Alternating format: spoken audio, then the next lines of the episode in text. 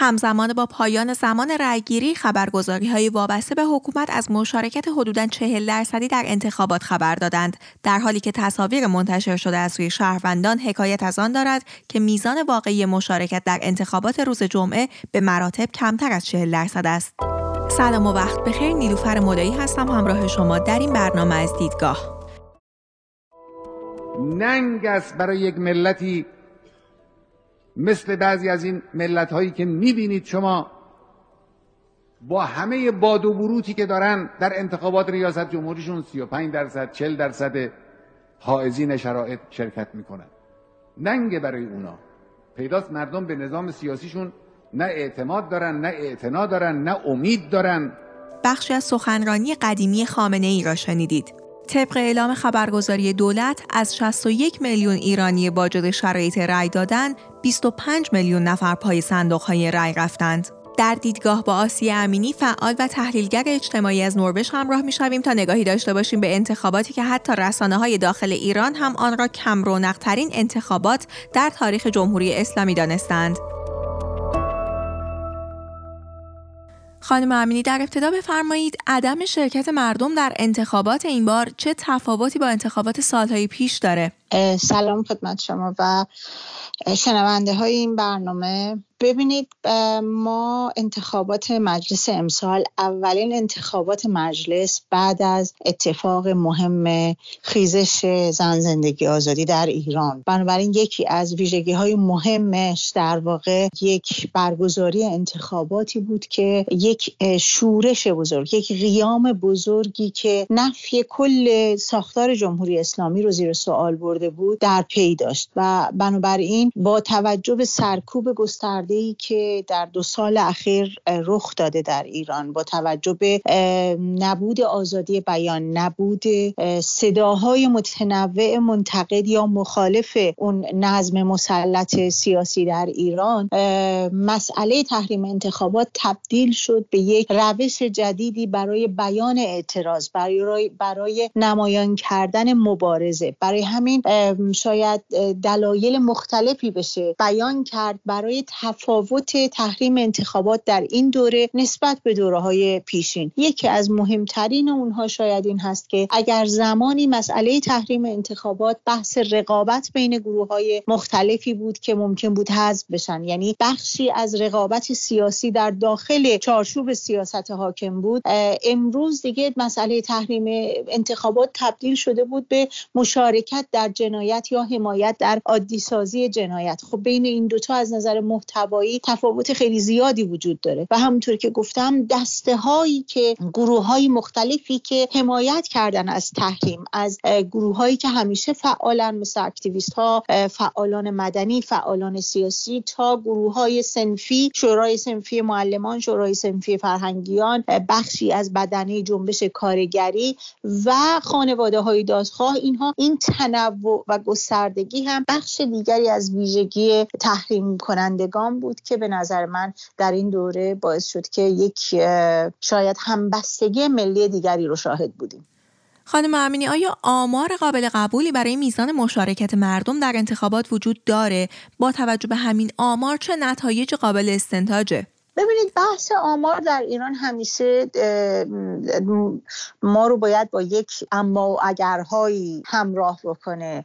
از یک سو ما به آماری که حکومت اعلام می‌کنه نمی‌تونیم اعتماد بکنیم. به دلیل به دلایل مختلفی از جمله آمارسازی و دروغ پراکنی که در طول سالهای مختلف در حوزه های مختلف شاهدش بودیم. از شما از بیماری کووید بگیرید تا بسیاری از اتفاقهای دیگه همواره با خبرسازی و دروغگویی و آمارسازی همراه بوده. بنابراین اون آمار رسمی که حکومت میده می‌دونیم که قابل اعتماد نیست. بخش دیگری که مستقل هستن و می‌تونن در واقع اعتماد رو برانگیزن مثل مثلا یکیش مؤسسه گمان در هلند هست یا کسانی که به شیوه های مختلف پژوهشگاه هایی که به شیوه های مختلف می‌تونن نظرسنجی بکنن یا آماری رو اداره ارائه بدن متاسفانه با کمبودهایی مواجه هستن با موانعی مواجه هستن که اون اعتبارشون رو باعث میشه که ما از مطلق نگری یا اعتماد کامل بهش سر باز بزنیم. مثلا جمعآوری اطلاعات صرفا در حوزه داده های دیجیتال مثلا در سوشال مدیا یا در اینترنت. خب ما می‌دونیم که همه ایران که به اینترنت دسترسی نداره. همه نسل ها به اینترنت با, با سوشال مدیا و شبکه های اجتماعی کار نمی‌کنن. کنترل و سانسور تاثیر می‌ذاره روی محتوای دیجیتالی که منتشر میشه. بنابراین همه اینها موانعی هستن که باعث میشن که آمار و داده ها در واقع همونطور که گفتم با اما و اگر همراه باشه با این حال در بهترین شرایط پیش از انتخابات بالاترین رقمی که ارائه شده بود این بود که 35 درصد در انتخابات شرکت می‌کنن. حالا اگر حتی بپذیریم این 41 درصدی که حکومت ایران داره اعلام می‌کنه برای مشارکت در انتخابات امسال باز هم پایین ترین آمار در طول انتخابات های بعد از انقلاب اسلامی بوده. شرکت نکردن مردم در انتخابات چه معنایی داره و چه فوایدی از اون حاصل میشه؟ ببینید متاسفانه وقتی که ما در درباره خیلی از کنش های اجتماعی سیاسی این روزها حرف می‌زنیم نگاه ما بحث منافع ملی دیگه نیست. نگاه ما یک نگاه واکنشی به شرایط موجود هست. دلیلش هم این هست که ما ساختارهای اجتماعی و سیاسی برای داشتن یک چشمانداز روشن و برنامه ریزی شده برای اکت ها کنش های سیاسی نداریم. مثلا احساب جامعه مدنی گروه های که بتونن مولد اندیشه سیاسی باشن مولد چشمانداز سیاسی برای مردم باشن. بنابراین بسیاری از کنش ها کنش هایی هست که به نوعی واکنش به شرایط موجود هست. این که تحریم انتخابات چه دستاوردهایی رو داشته باشه به نظر من یک مسئله روشنش با وجود اون در واقع پیش شرط اولیه‌ای که عرض کردم یک دستاورد مهمش این هسته همبستگی ملی رو در یک نهی محکم به جمهوری اسلامی در شرایطی که رهبر جمهوری اسلامی به سراحت عنوان می‌کنه که هر گونه مشارکتی در انتخابات به معنای مشروعیت بخشی به نظام جمهوری اسلامی است. بنابراین شرکت نکردن در این انتخابات نشان دهنده همبستگی بسیاری از با همون آماری که دارن میگن امروز خب 59 درصد در مقابل جمهوری اسلامی هستند. و مسئله دیگه سرایت کردن شجاعت هست. مسئله دیگه بیان فرصتی برای بیان همین بیانیه هایی که منتشر شد در این دوره و نشون دهنده اینه که علا رقم اون سرکوب شدید سیاسی که در دو سال اخیر اتفاق افتاده با وجود اینکه بسیاری از فعالان هنرمندان نویسندگان روزنامه نگاران حتی به خاطر یک استوری کردن در اینستاگرام بازخواست شدن بازجویی شدن.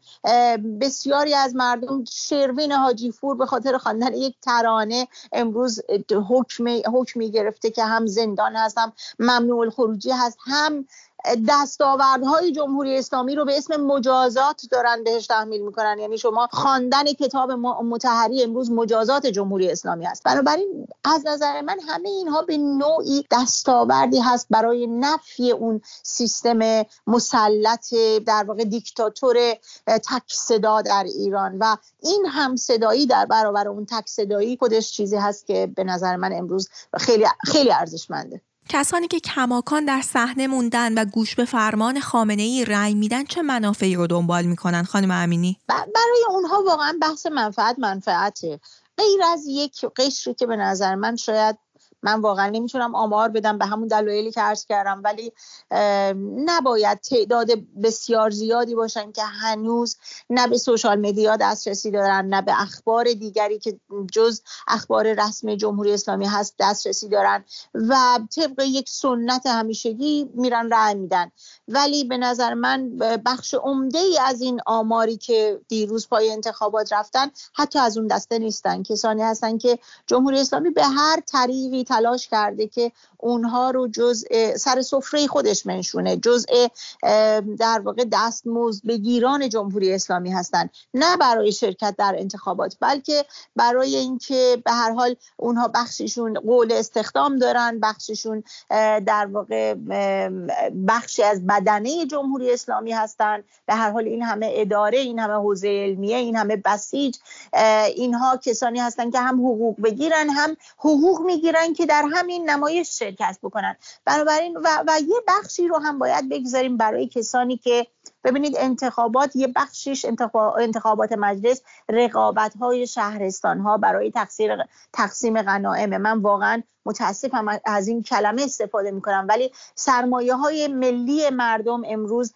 قنیمت در دست این حکومت و کسانی که برای دسترسی بیشتر به این غنائم با هم رقابت می‌کنن متاسفانه بخش از همون مردم هستند که پشت می‌کنن به دیگرانی که هم بستن در نگفتن به جمهوری اسلامی. بنابراین اینها در واقع همونطور که شما گفتین در سوالتون اینها بحثشون بحث منفعت اندکی هستن که شاید همیشه طبق سنت میرن در انتخابات شرکت می‌کنن. خانم امینی آیا عدم استقبال مردم از انتخابات و عدم همراهیشون با نظام جمهوری اسلامی قابل پیش بینی بود؟ عدم مشارکت مردم حاوی چه پیامی برای سردمداران نظامه؟ بله به نظر من نشانه های بسیار زیادی وجود داشت که مردم نه تمایلی به مشارکت در این سیرک انتخاباتی دارن نه حتی به تماشای اون میشینن. ما به هر حال شبکه های اجتماعی و شهروند خبرنگاران بخشی از واقعیت های جامعه ایرانی رو امروز نمایان می‌کنن در رسانه ها علاوه بر اون نظرسنجی ها هم نشون می‌داد که اقبال مردم به انتخابات بسیار کاهش پیدا کرده نسبت به دوره های قبلی. با, با این وجود ما در سالهای قبلی هم گفتم حتی اگر این آمار حکومتی رو باور داشته باشیم اون هم نشون میده که حدس و گمان ها خیلی دور از واقعیت نبوده و مشارکت مردم نه تنها نشون دهنده این هست که اونها سر کوتاه اومدن در نگفتن به جمهوری اسلامی ندارن که هیچ بلکه اگر پاش باشه می‌تونن خیلی شجاعانه مثل بیانیه‌ای که کارگران هفت تپه منتشر کردن مثل بیانیه‌ای که دانشجویان منتشر کردن بسیار سریح و بدون لکنت میگن که این حکومت دستش در جنایت فرزندان ایران هست و اونها به هیچ عنوان نمی‌خوان که در کنار این حکومت به چنین استبدادی ادامه بدن. ممنون از همراهی شما آسیه امینی فعال و تحلیلگر اجتماعی از نروژ. من نیلوفر مولایی از طرف خودم و محتاب ایران مهتهیه کننده این برنامه شما سپاس گذارم